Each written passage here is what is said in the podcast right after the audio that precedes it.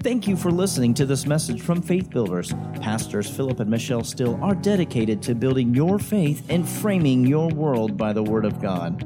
There are many more resources available on our website, www.buildfaith.net, where you can find links to our audio and video archives. We also invite you to join us online for our live stream services. Remember to build your faith and frame your world by the Word of God.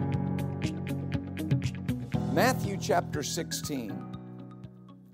And uh, I'm going to minister on uh, some things this morning. And uh, when I give you the title of the series that we're starting, uh, I actually ministered the first part of this in the Kansas location last week. Uh, just hold on because it's not something that we hear uh, taught a lot. But I want to talk and, and minister today about the fear of God and uh, the fear of the Lord. And in Matthew 16 and verse 18, this is a familiar scripture, but notice what Jesus said. He said, I say unto you, you are Peter, and upon this rock I will build my church. And the gates of hell will not prevail against it. The gates of hell will not prevail against it. You know, I have pastors under our covering uh, I just last week I had I had uh, uh, week uh, last weekend I had dinner with a couple of the pastors under our covering, and what I'm trying to get across to them is just this simple thing: the local church in the day and age we live in is crucial. It's crucial. The local church is the hope of the world, not political reform. Now, I'm not saying we don't need political reform. We do but the local church is the hope of the world. If, if, if you're going to change the political arena, it's going to come through the avenue of the church. It's going to come through the avenue of the church. Uh, you know, in, in days gone by, they would make the statement that as the pulpit goes, so goes the nation. As the pulpit goes, so goes the nation. Amen. I believe right now that the church is rising up. I believe that we're, I, I believe we're going to get the job done. I, I believe we're going to get the job done. And, and uh, you know, people will say, well, did the church drop the ball? Well, it doesn't fall on anybody else's doorstep. I mean, we, right? It's not, it's not the unbeliever's fault. People say, well, if those unbelievers would vote right, well, they can't. They're unbelievers. you can't expect an unbeliever to vote like a believer. That's why we spent all the weeks we did leading up to the election saying this is how, according to the word, that believers should vote. And you know, I had people come to me after that and they said, Pastor, you know, this is the first year I've ever voted the Bible. You know, we, and we can kind of go, oh, isn't that bad? Well, I mean, I, but when you're just raised a certain way and you're raised, this is what we do and this is how we do it. You know, you, you don't have another way of thinking. The local church is crucial. Jesus said the gates of hell would not prevail against the church. That word prevail, it means to be superior in strength, to overpower or to overcome. The gates of hell will not be superior in strength to the church. And you hear a lot of talk today about what the devil's doing and how ungodly people are doing. You know, the Bible says not to worry yourself because of evildoers. You know what the Bible says? It says, don't worry about evildoers. Paul wrote Timothy and said, evil men and seducers will wax worse and worse. But it said, you continue in the things that you've learned and be an example of faith, of patience, of love. Preach the word. That's what you're supposed to do. Amen. And he said, the gates of hell would not prevail, be superior to in strength, overpower or overcome. And I thought it was interesting. The word not, the gates of hell shall not. It is this it's the absolutely negative. In other words, that word not in the Greek language, it's using the most emphatic negative that can be used. So Jesus is saying, in a negative sense, in the most emphatic terms, the gates of hell, in the most negative sense, cannot prevail against the church. Hallelujah. And, and it goes on, it's absolutely negative. Never, cannot, will not. Do you see that? So if Jesus says that about the church, the church is crucial. The church is crucial. In uh, Matthew 5, we'll start here. Jesus said, Matthew 5, verse 13, You're the salt of the earth. Talking about believers. You are the salt of the earth. One translation says, You bring out the God flavors in the earth. All right? Then the next, the next verse I want you to look at is verse 14. You are the light of the world. What, are, what is salt and light in their base essence? Influence. Salt influences the taste of your food. Light influences darkness. If you come into a dark room and you turn on the light, the darkness goes. Amen. So, salt and light are influence. The church is the influence in the world. The church is the influence. I, know people talk a lot about Hollywood and they talk about, a lot about these other ungodly institutions. The church is the influence in the world. The church is the influence in the world. Amen. One of the meanings of influence is to lead or to direct. That's the church's job to lead or direct. It's important. Because, because listen, anytime you've got the church that just wants to blend into society and just and just, you know, blend in and just kind of be something that you know, never causes any waves, never shakes anything up, you'll never influence anything. You know, the Bible says you're an alien. Y'all agree with that? Right? You're, you're different. You're separate from the world. That, that, that doesn't mean I wear my hair in a bun and a long black dress, it, right? I mean, that would look funny on me, a bun and a long black dress, but you, you understand what I mean. That, that, right? It's, it's, it's not that you're not stylish, it's not that you're, you're not modern, but you're different. You're separate from the world. There's something that separates us. It's the blood of Jesus. I'm in the family of God. God is my Father. Those that are in the world, those that are living in sin, Jesus said they're of their father the devil, and his works they will do. There's got to be a separation between who the church is and who the world is. Amen. In Philippians 2 16 and 17, it says that we are holding forth the word of God and that we shine like lights in the world. One translation says, in which you are seen shining like stars in a dark world. Hallelujah. Do you see that? Now, I'm going through this for a reason. This is the influence of the church. When people see the church, when people see a Christian, it should be like a light shining in a dark place. Oh, hallelujah. Do, do you see that? Because the church is the influence.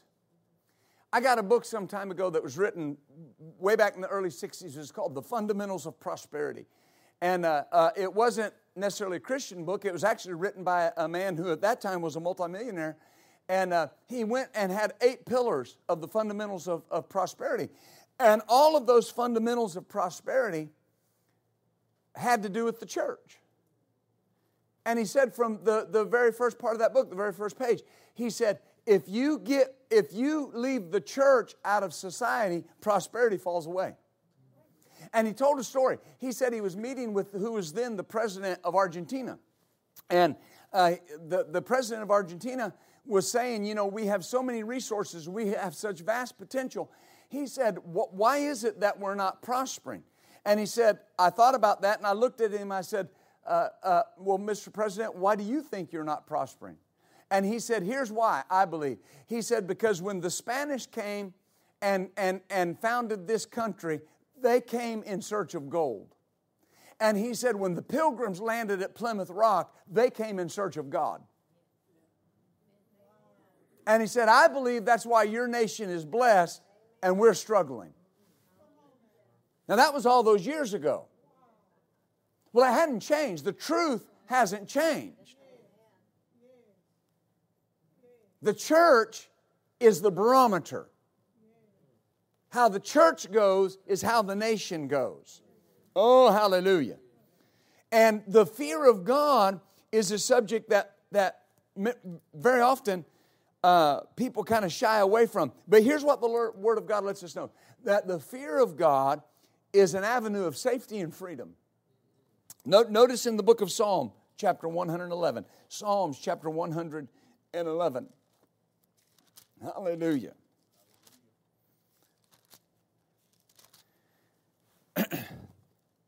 and the word says this over and over again, so I've, I've kind of had to choose some scriptures that uh, will get us where we want to go. Psalm 111, verse 10, notice the fear of the Lord is the beginning of wisdom. Now, I find that interesting. The beginning of wisdom is the fear of God. Now, Proverbs 19 or Proverbs 9 and 10 uh, tells us basically the same thing. The fear of the Lord is the beginning of wisdom. The beginning of wisdom. The, the word beginning, it means the first or the choice part or the chief part. So the first, the choice part of wisdom is fear God. Amen. Isn't that what it says? It's the beginning of wisdom. It's the choice. It's the chief part.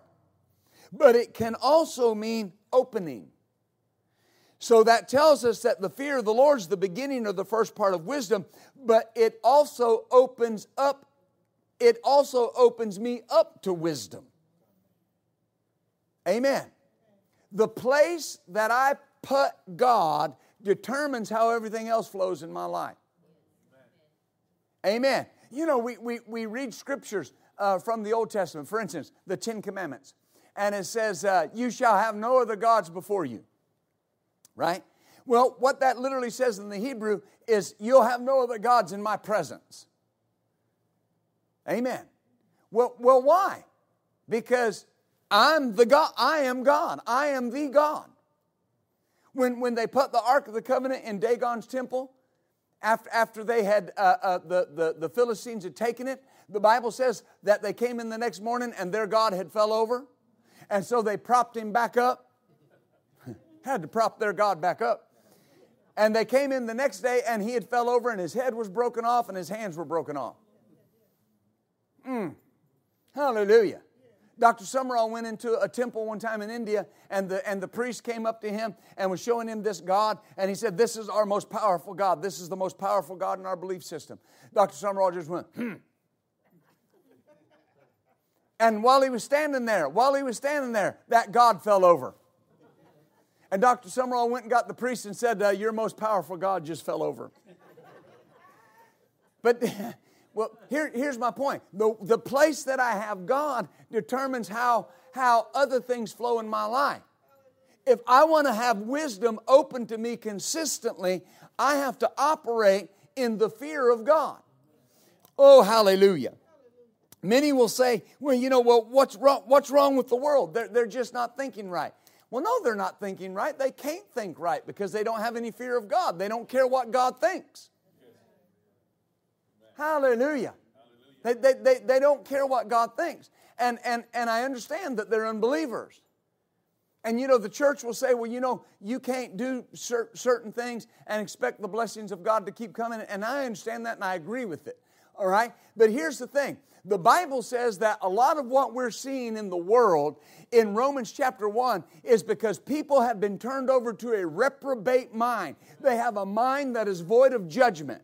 Now, why do they have a mind that's void of judgment? They have no fear of God, and without the fear of God, I can't make a sound decision. Oh, hallelujah. Amen.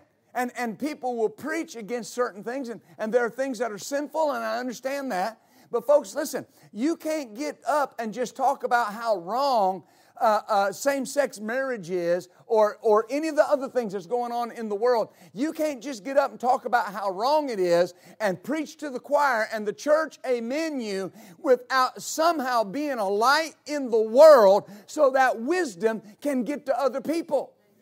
The wisdom of God has to shine to them. Hallelujah. Do, do, do you see that? Over some, somewhere in the neighborhood of 60 million babies have been aborted. Well, well what, what, what would cause someone to just go and abort a child? No wisdom, no knowledge of what God thinks. Amen. Hallelujah. That's why different different uh, entities. We have some here in in Little Rock and in Arkansas. You know, if they can get that mother in there and show that mother an ultrasound and hear that baby's heartbeat, the chances that she's going to bring her baby to term are multiplied. That's why we support Caring Hearts and we support different institutions like that. Why? Because that is wisdom. That's the wisdom of God. I am fearfully and wonderfully made. Before you formed me in my mother's womb, you knew me. Hallelujah. And the devil is so antagonistic against the things of God. He tries to convince people that's no big deal. You know, it's it's you know there, there's there's no there's no personhood before the child is, in, is, is, is physically born. But God said, I knew you, and you cannot not be a person and God know you. Do, you understand what I'm saying? Well, well, what changes that? What changes that? This knowledge of the things of God. I have to care what God thinks. It, it has to matter to me what God thinks. Amen. Hallelujah. I've had people come up to me before and say, Now, Pastor, is it a sin to drink a beer? And I'll respond this way Why do you want to know? Amen. See, the issue is not, Will I go to hell if I drink a beer? The issue is, What does God think? You, understand? Because that's what people very often do is they boil it down to that. Well, can I do that and not go to hell? but what does God think? If you're born again in here, and I'm assuming everybody is, if you're born again, most people, I know most of you, you're born again, I think. if you're born again, hell is not on your radar. You're not, you're not going to hell. It, it, it's not an option, it's not a, a concern. What is a concern? What does God think about what I'm doing? What does God think about it? See, that's, that's the reverence, that's the fear of God. Am I helping you? Now, very often when we talk about the fear of the Lord, we say it simply, you know, just means to reverence God or to honor God. Well, folks, it does, but hear me when we overemphasize that, it takes the gravity of the fear of the Lord away.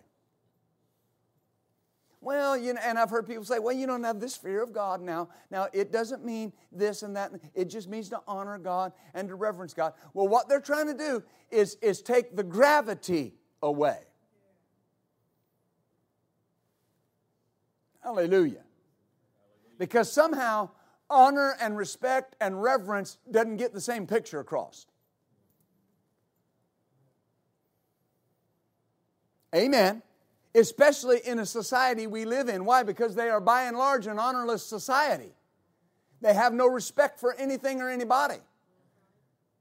We're, we're, if we're living in the last days, the Bible says in the last days, people will have no respect for each other. They'll have no respect for your property. They'll have no respect for your personal rights. They'll have no respect for your right to, to, to, to uh, keep your body to yourself. When you look at, at, at, at Sodom and Gomorrah, what was the big issue in Sodom and Gomorrah? Bring those men out so we can know them. They don't have a right to not come out here so we can know them. No respect, no fear of God. Do, do, do, you see that? And so when somebody says, well, that just means to honor God, you can't tell some, and, and, and you know how to honor God, but you can't tell somebody that has no concept of honor to honor God. Amen. Whew. The word fear in the scriptures that we read, the fear of the Lord, it does mean respect or reverence, but it also means an awesome or terrifying thing. When, when you read in the scriptures, remember, remember what David said? He said, It is a fearful thing to fall into the hands of a living God. Isn't that right? Oh, it makes me think. Hallelujah. See, it's, it's, it's not hell that as believers we're worried about. We shouldn't be worried about anything. But here's what brings about this reverence, this honor, this, this awesomeness is there will be a day that I stand before Jesus and I give an account for my life. And that's why the Bible says every day, we're going to read it in a little bit, every day be in the fear of God. Don't worry about evildoers, live your life in the fear of God. Amen. Oh, I'm helping you. we hear a lot about the grace of God, how forgiving God is, how God won't hold your sin against you. And hear me, oh, that's true. We preach that heavily. You know we preach that heavily. But here's something I want you to see. If we're not careful, we'll get it out of balance. If we're not careful, we'll get it out of balance. Uh, 1 Corinthians 11 31. You remember what he said? He said, if we would judge ourselves, we would not be judged. Isn't that what he said? And then he went on and he said, And when we are judged or we're chastened, it's so we won't be condemned with the world. Isn't that what it says? When we are judged, we're chastened of the Lord. We're corrected. We're disciplined by God. For what reason? So we won't be condemned with the world. Isn't that right? And where did he say that started with? Judging ourselves. And if I would judge myself, I won't be judged. Now, the last I saw, 1 Corinthians is in the New Testament. And it's written to the church. And this is a church that had the gifts of the Spirit. They were moving so often and, and, so numerous that Paul had to take two chapters and explain how to have order in the church when those gifts are moving. I mean, they were a speaking in tongues bunch. They had the gifts of healing, the working of miracles, discerning of spirits, prophecy, tongues, interpretation of tongues, all of it. And Paul still writes them and goes, You got to judge yourself. Amen. Why? Because if I won't, if I judge myself, I won't be judged with the world. The fear of God in a believer's life should far outweigh the fear of God in a non believer's life.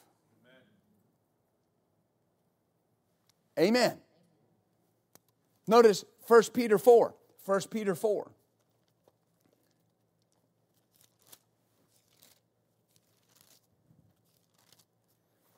And uh, verse 17. Notice, Peter said, The time has come that judgment must begin at the house of God. And if it first begin at us, what shall the end of them be that obey not the gospel of God? And if the righteous scarcely are saved, where shall the ungodly and the sinner appear? Now, now notice that. This is not talking about God judging the church. One translation, the broadest translation says, it's time for judgment to begin from the house of God. In, or, in other words, when the church fears God, we can influence the world. Amen. Amen. I mean, think, think about that. When the, when the world sees no difference in the church, it's hard to influence them. Amen. I remember one time I saw a picture and uh, uh, uh, on social media and I, I don't have social media. Uh, if you do, I'm not, I'm not saying that's wrong. I don't have it. But I saw a picture one time of a very popular pop star, uh, a singer, and they were in a bar taking a shot of tequila uh, with their pastor, who was taking a shot of tequila. How is that influence? Now, I'm not talking about the argument of is it okay for a Christian to drink? All right, that's, I, I don't have time to go there. But I, I've got a series on that, though. And here, here, here's the point What business did a man of God have in a bar? Well, it got quiet in this Presbyterian church. I mean, that, that, that, that was my question. How am I influencing somebody taking a shot of tequila?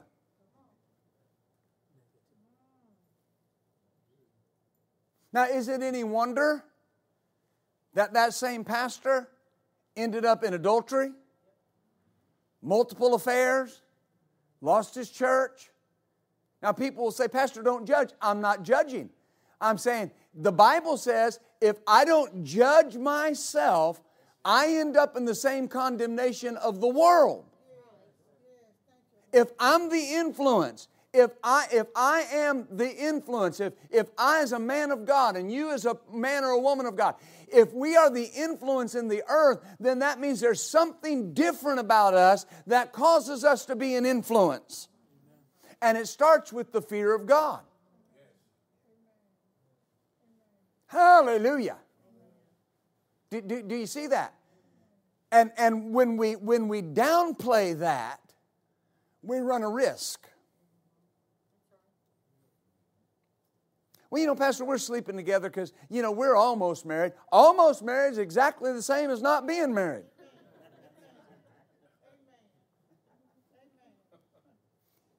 Well, we love each other. That has nothing to do with it. Let that love drive you to the altar and say, I do.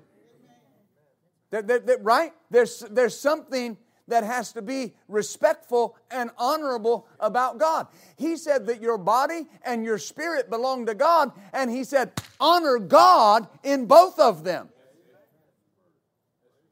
You know, th- th- this is not hard. This may sound direct, but it's, it's not a hard message.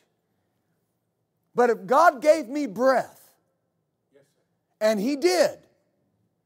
I have to, I'm supposed to honor him in my body. You know what Paul said in 1 Corinthians? He said, Don't you know, he that joins himself to a harlot becomes one? And he said, Don't take the body of Christ and join it to a harlot because you are bought with a price. When you, when you look at the price, that Jesus paid to save you and redeem you, it does something in your thinking. It brings you to a higher level of honor and respect for what God did for you, and you're not willing to just take your life and go do whatever and live however because there's some fear of God. Not fear that God's going to knock you in the head. Respect, honor for God, reverence for God. I'm not going to take my life and subject it to that because I honor God. Amen. So when the church fears God, we can influence the world. But when the world sees no difference, and and and and oh Jesus. And, and, and that's where we got into some trouble with people that were well meaning. They were well meaning. They wanted to make church, if I can say it this way, more comfortable for people. But what they did in, in, in, in the process was take the respect and the honor for God out of it. Amen. Listen, here's the way I look at it. You come, come to church however you will. Come as you will. That's what the Bible said. I, I want everybody to be comfortable. Amen. But here's the now within reason, you understand. but here's the thing when you stop receiving tithe and offering because you don't want people to feel uncomfortable about money, you've just taken some of the honor for God out. He said the tithe honors him. And that's how we teach it. When you come and you give your tithe, you are honoring God. You are honoring God with your substance and the first fruit of all your increase. But when you put a can in the back and you say, look, just stop by and, and you know, do whatever you want, and just, you know, it's back there, it's out of sight, just put your tithe in there, then the honor for God becomes something that I'm doing in private. I don't have to feel uncomfortable about it. If I want to give, I give. If I don't want to give, I don't give. I don't know who gives in this church and who doesn't. I can't tell you the last time I looked at the financial roll. It doesn't matter if you come here and you didn't give this morning or you didn't give last week. Nobody's looking and writing down, didn't give that, then didn't give that. No, that's, that's not the point. It's a thing between you and God. Nobody sees me honor my wife consistently, but I know it's going on. It might be where you don't see it, but it's happening every day of our life. Why? Because we're married, we love each other, we walk in honor, and we walk in respect with each other. You are honoring God every day of your life as a believer. When you take a breath, you're thanking God. When you get up and walk, you're thanking God. Because God is the one that made me able to do this. And we take no shortcuts to honor God. Oh, hallelujah. Do you see that? Hallelujah. So it's, it's, it's the honor for God. Now, people say, you know, I've heard people and they kind of get nitpicky. Well, you know, we got uh, coffee bars in the foyer. Well, I don't see anything wrong with that. Coffee was the elixir of the promised land, I'm convinced. Hallelujah. Coffee is like a hug in a cup. It's just, it's, hallelujah. hallelujah. I mean, you get up in the morning, sometimes you go down there to four bucks. You know, it's not Starbucks, it's four bucks. Amen. If you get anything other than regular coffee, it's four bucks. That's where it starts or Dunkin'. You might go and get your Dunkin' or, or Guillermo's or wherever you go. But, but here's the thing there, there's nothing wrong with having a coffee shop in, in, in, in the foyer. There's nothing wrong with having a coffee shop in your church if it's for the right reason. But it's not just to make people comfortable to come to my church and you can bring your latte in the sanctuary. And don't worry, we're not going to ask you to lift your hands. You can sit there all through service and sip all you want, and we're not going to ask you to lift your hands. Even though the Bible says when you enter into his gates, you enter into his gates with thanksgiving, and you enter into his courts with praise, and you lift your hands and you lift your voice, and you glorify and magnify God. You don't just come to church to get something, you come to bring something. You brought a supply today. I hope I'm helping you you brought a supply today. And the problem is, is that you can preach against sin, and if you don't preach and teach on honoring God, preaching against sin produces condemnation. Preaching the honor and the respect for God produces freedom. Because they're, they're, they're, they're, not, they're not separate. If I'm going to live above sin, I'm going to live with a fear of God in my life. My pastor said this one time. He said, You never see sin or right until you see it as against God. You never see it right till you see it as against God. I've, I've had people over the years say, how, how could God forgive David? And you know, it was after Bathsheba and Uriah that God said David was a man after his own heart. God said that afterwards. He said it before, but he also said it afterwards. How's that possible?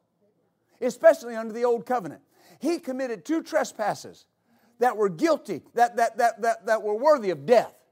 Now, what the Bible says? If a man kills a man, it's his life for that man's life. It says if a man commits adultery with a woman, he's put to death. How did, how did David avoid that? Somewhere he tapped into the new covenant. But he tapped into that new covenant because of his honor and his respect for God. When Nathan said, You're the man, David got on his face and said, I've sinned against God. And you can read it. He said, Only against you have I sinned. I didn't sin against Uriah when I murdered him. I didn't sin against Bathsheba when I committed adultery with her. God, it was only you. It was you that I disrespected. It was you that I dishonored. And Nathan said, Get up, God's forgiven you. Because of his fear of God. Oh, glory be to God. See, it's, it's, it's, it's, a, it's a place of freedom, it's a place of, of refuge. Amen. Do, do you understand that? And the church has tried to, to go down many roads and prove, you know, how much we honor God and we fear God. You know, we don't wear makeup and we don't cut our hair and we don't, right? My Lord. That's an ugly gospel. That I'm telling you. Hallelujah. Whew. I, uh, you understand what I mean by that? Glory to God. Man, you walk in some churches, it's like walking back into the 1970s. Amen. I look back on pictures in the 70s and I think, what was my mother, what was my mother thinking? You look at pictures of you in the 70s and you go, What was I thinking? I thought that looked good. I mean, purple polka dots with orange checks. I mean, it just makes. It's, it's not the length of your hair if you're a lady or a man. The denomination I grew up in, the men couldn't have their hair touching their collar. Because don't you know long hair on a man is a shame? Right, it's a shame, not a sin. And they don't read the rest of that verse. Paul said, But if anybody's contentious, we don't have any customs like that. No, not the church of God. Amen. See, see, that's not the fear of God. I said, That's not the fear of God. You can walk in here as a man with the hair down the middle of your back. You can walk in here as a woman with a buzz cut. I don't care. That's not proof that you don't fear God. The proof of the fear of God is found in your life, living your life on a day to day basis in the honor and the fear of God. Things I don't do, things I don't watch, things I don't say, things I don't do because I fear God. Not because I'm legalistic, not because I'm afraid of hell, but because I care what God thinks about my life. I care what he thinks. Amen. Do you see that? And so the church becomes this ugly duckling that you can't have any fun if you go to church. I've had more fun, went more fun places, went more exotic places, traveled more since I've been serving God than I ever did when I wasn't. Living for Jesus is fun.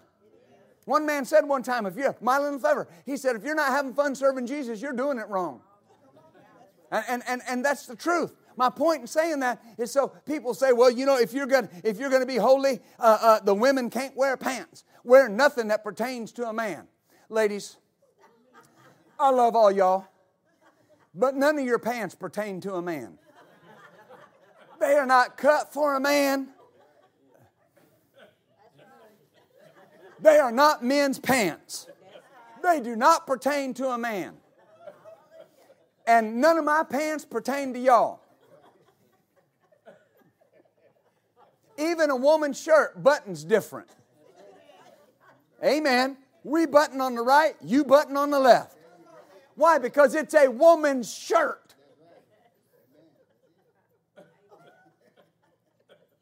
And the church will say, well, you can't wear pants because you can't wear nothing that pertains to a man. Then you can't wear shoes. You can't wear socks. Those pertain, y'all got shoes and socks on? Where do we stop?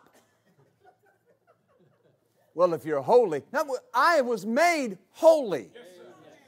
And that holiness infiltrates the rest of my life. The Bible talks more about modesty in dress. It doesn't talk about holiness in dress, it talks about modesty in dress. I hope I'm helping you. Amen. I've watched people that had a dress up to here and down to here and down to here. The most salacious, the most, the most offended, the most backbiting, the most gossiping people I'd ever met in my life. Every time they opened their mouth, they were sinning.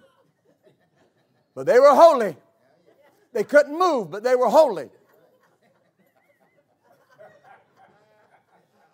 Amen. Hallelujah. Hallelujah. And then, and, then, and then I've watched people that are in style, in vogue, however you want to say it, dressing with the times, the most holy, the most saved, the most God fearing people I ever met in my life. Amen. I've had people look at me and look at my wife, you know, the way we do, and, the, and then they'll talk about holiness. And I've just gotten bold over the years. And I just look at them and I say, I live holier than you do by accident. And you live that way on purpose. I live holier by accident than you do on purpose. Amen. Because there's a fear of God. Am I helping you with this? Don't, don't, ever, don't ever judge it by that. Well, you need to look like a Christian. How does a Christian look? How does a Christian look? I mean, and where do we stop? Do we all have to wear black eyeglasses? Amen. Man, the denomination I grew up in, the, the pastors could only wear a white shirt, white shirt, black tie, and a black suit.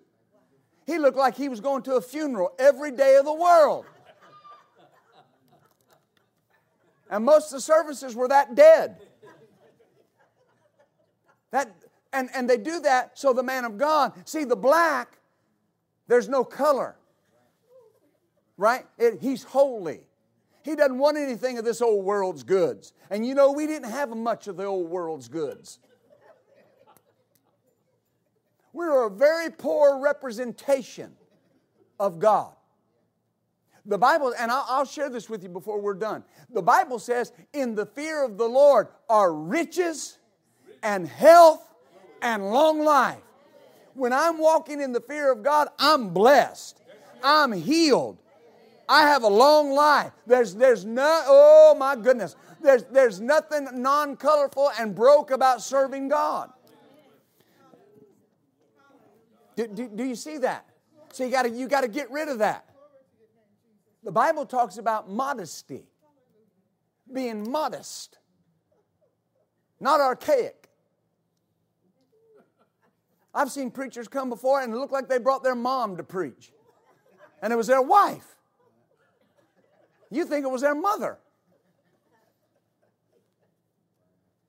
Well, Pastor, that's not a bad thing. It is a bad thing. You want to be married to your mama?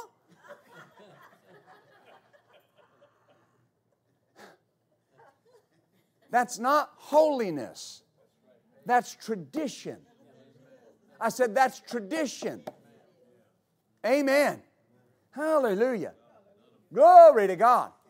So, so ladies, buy all them new dresses. Amen. Go get your hair done. As Lily says, go get a mani pedi. Amen. Get, get it all done. We're training her up right from a young age. Amen. She'll come to me and say, Can we go get a mani pedi? Well, I'll take you to get a mani pedi. I, am not pettying or mannying, but. Uh, the fear of God. See, when you're walking in the fear of God, you'll know what's too far. You'll know. Amen. Hallelujah. I had a dear brother one time, if he went swimming, he, he wasn't going to go swimming without his shirt. You know, now, now, now, if you don't want to get a sunburn, I understand. But, but, you know, you're not more holy because you wear a shirt when you go swimming. You're more uncomfortable Amen. It's not, I'm, not, I'm not walking in the fear of God because I won't take my shirt off to go swimming.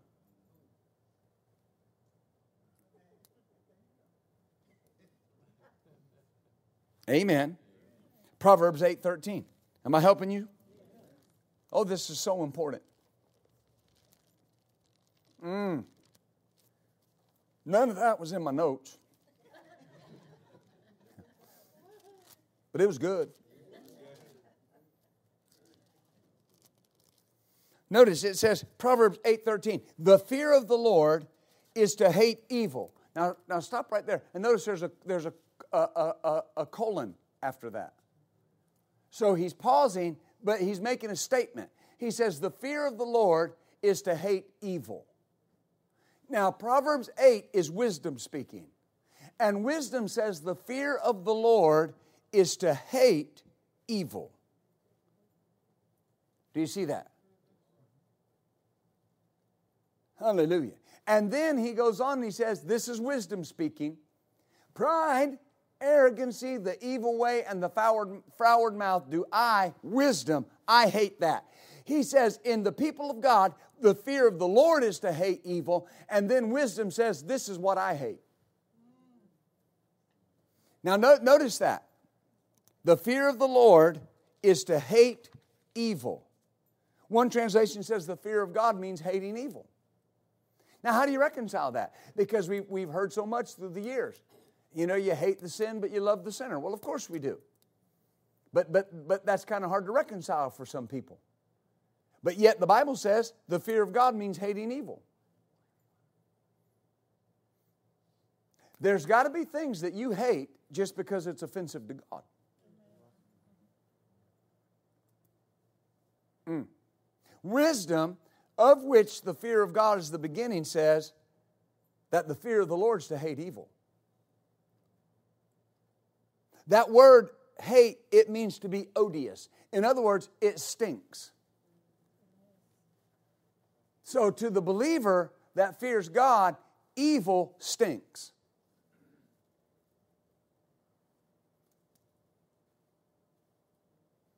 Isn't that right?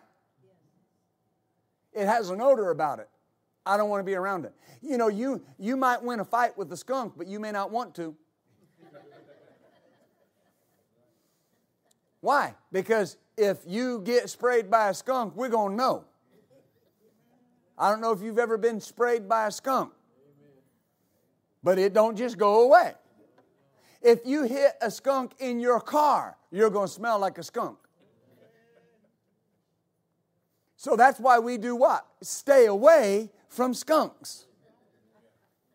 If you see a skunk crawling, you'll see a grown man running. Amen. Because it's odious.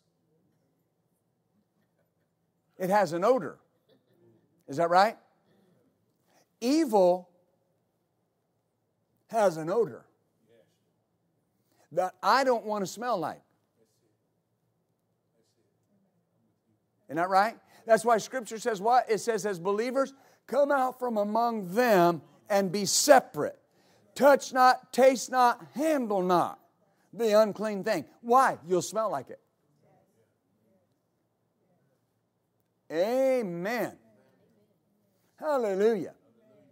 When, when I was a, a boy growing up in church, I was the pastor's kid. And, and you know, all the mothers of the church wanted to hug the pastor's kid. And, and I would come out of church with lipstick on both cheeks, smelling like a variety of perfumes. Whew. Hallelujah. And it seemed like everybody wanted to smell like flowers. There was no doubt where I had been. Amen. Do you see that?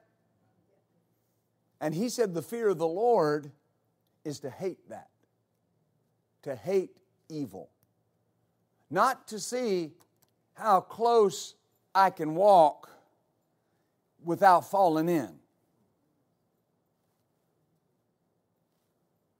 Is that right?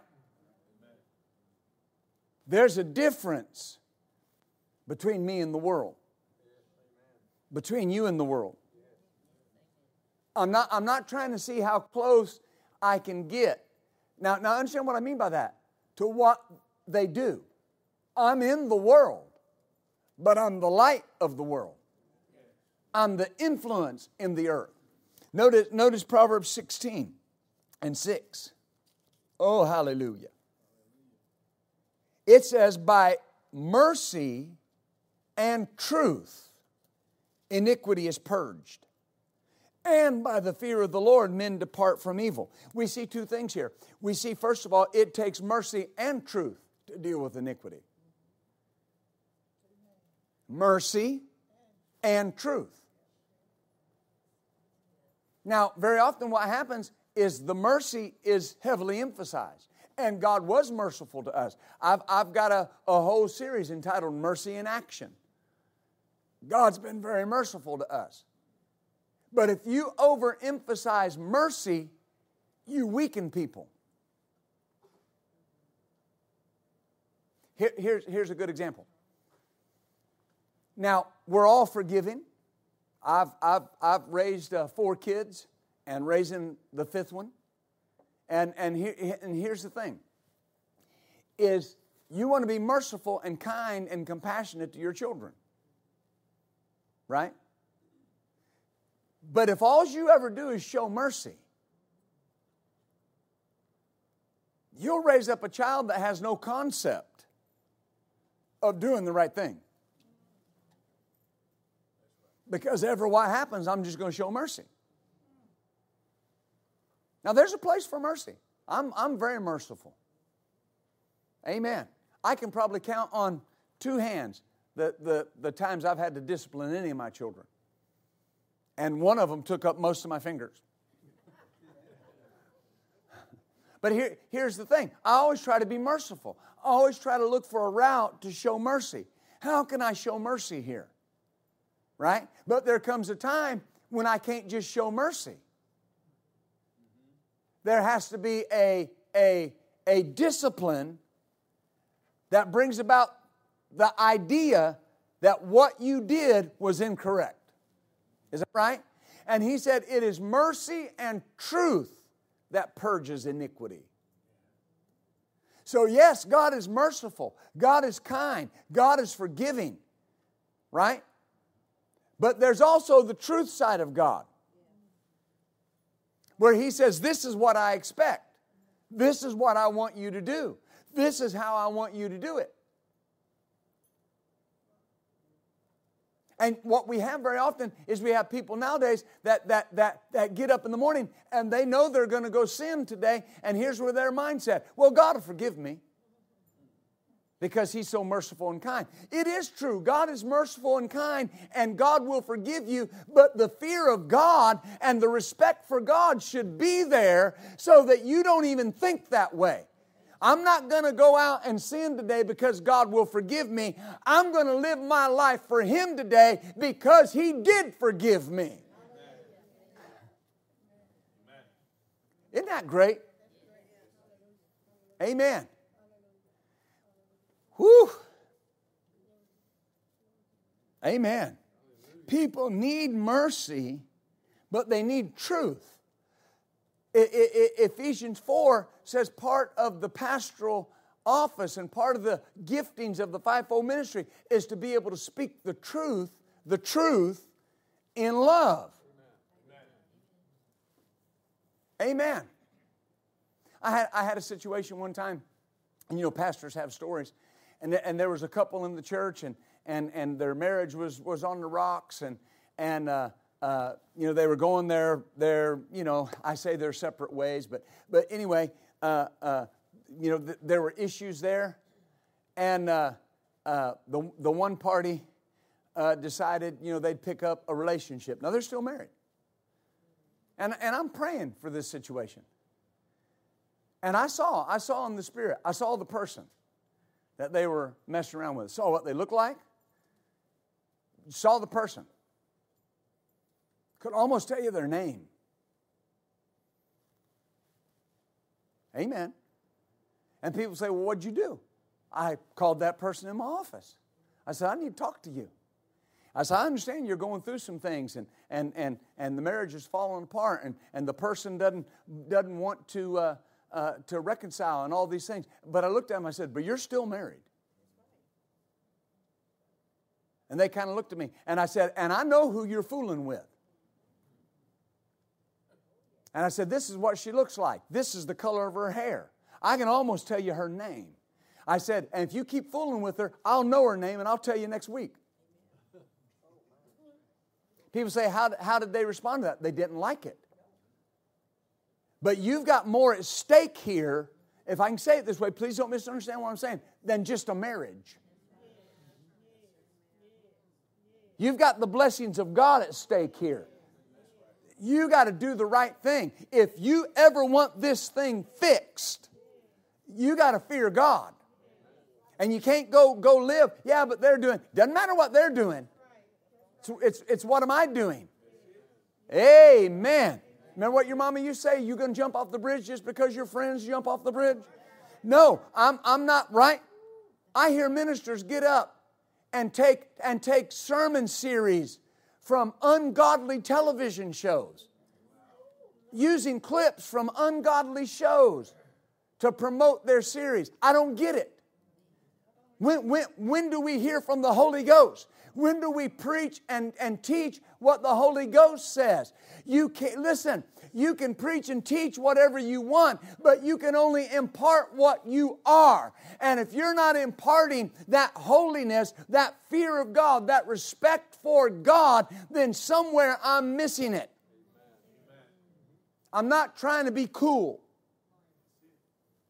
I'm not, try, I'm, I'm, I'm not trying to be anybody's buddy in here. You don't need a buddy, you need a pastor.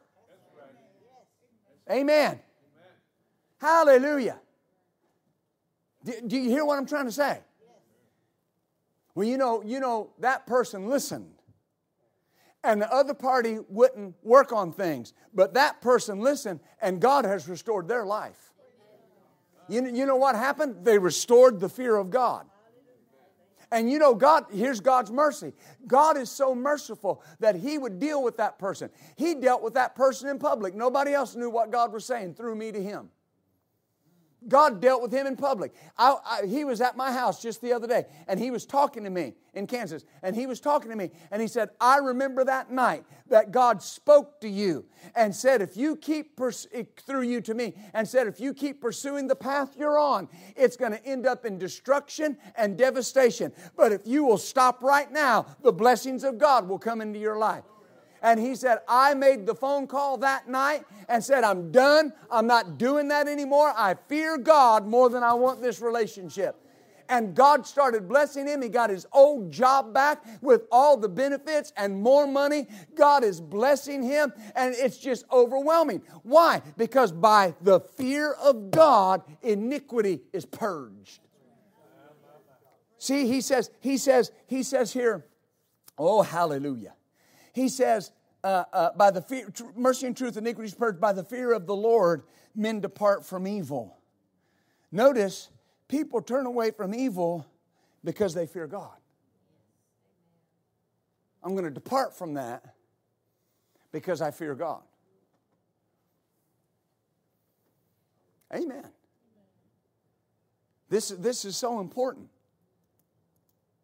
One translation, the Rotherham translation says, and in the revering of Yahweh is a turning away from wrong. It's just built into it. When you respect God, you just turn away from wrong. It's, it's, it's, it's just built into you. Amen. Hallelujah. Hallelujah. When people ask me, they say, Well, you know, Pastor, is, is this wrong? If you got to ask me, you know the answer.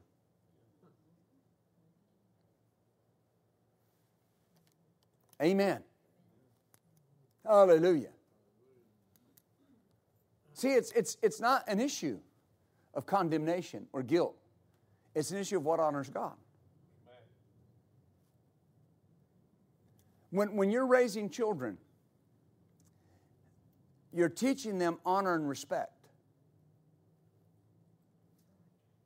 You don't teach them to be afraid of you as a parent, you teach them to honor and respect you as a parent. That's why when I was growing up, it was commonplace to say yes, sir, and yes, ma'am. No, sir, and no, ma'am. I can't tell you the times. Well, it wasn't very often, but uh, one time somebody asked me a question, and I said yes. I didn't say yeah. I didn't say some it. I said yes. And I heard, what'd you say? Oh, uh, yes, ma'am. Oh, that's legalistic. No, it was teaching me honor. It was teaching me honor.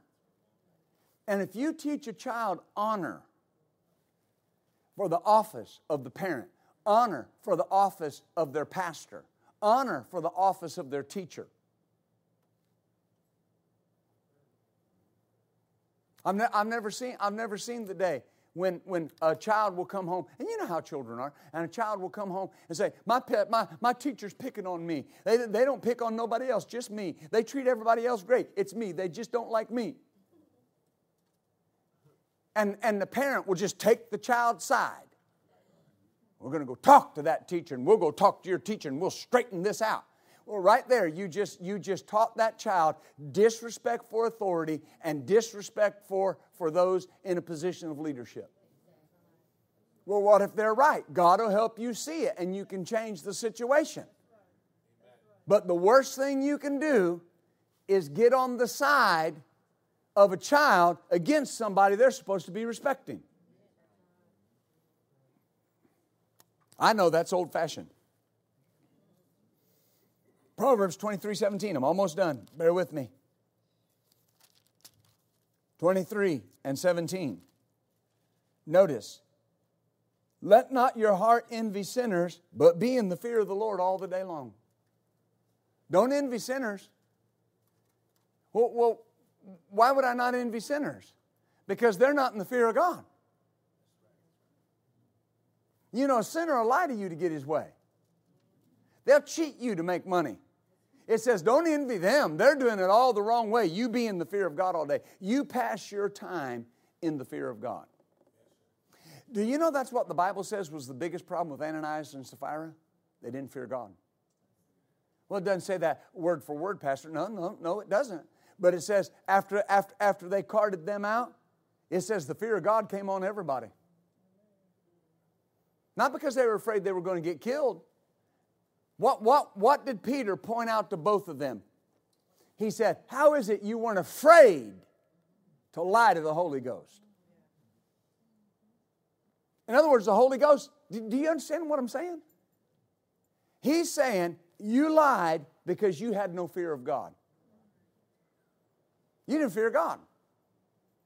And when I don't fear God, I open myself up to anything the enemy wants to bring into my life. Amen. Now, here's the last verse Proverbs 19 and verse 23. Notice what it says The fear of the Lord tendeth to life. Is that what it says? And he that hath it has what? The fear of the Lord shall abide satisfied. He will not be visited with evil. Is that what the scripture says?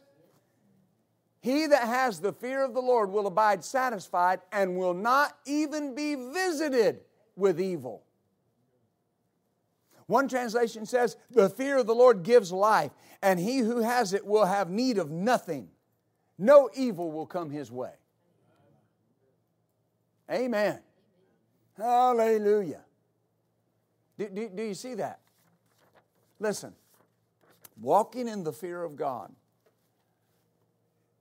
is not something where you're going to miss out on something.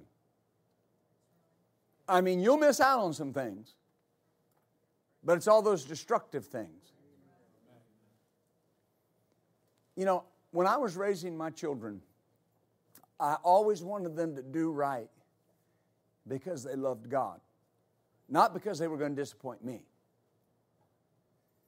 Ever, ever how hard I try in my life with you as my people, as the congregation, I, I never want to intentionally disappoint you, but I might. Because I'm human. Children are going to disappoint parents. I've had people say, well, you know, uh, children should never disappoint you. They do.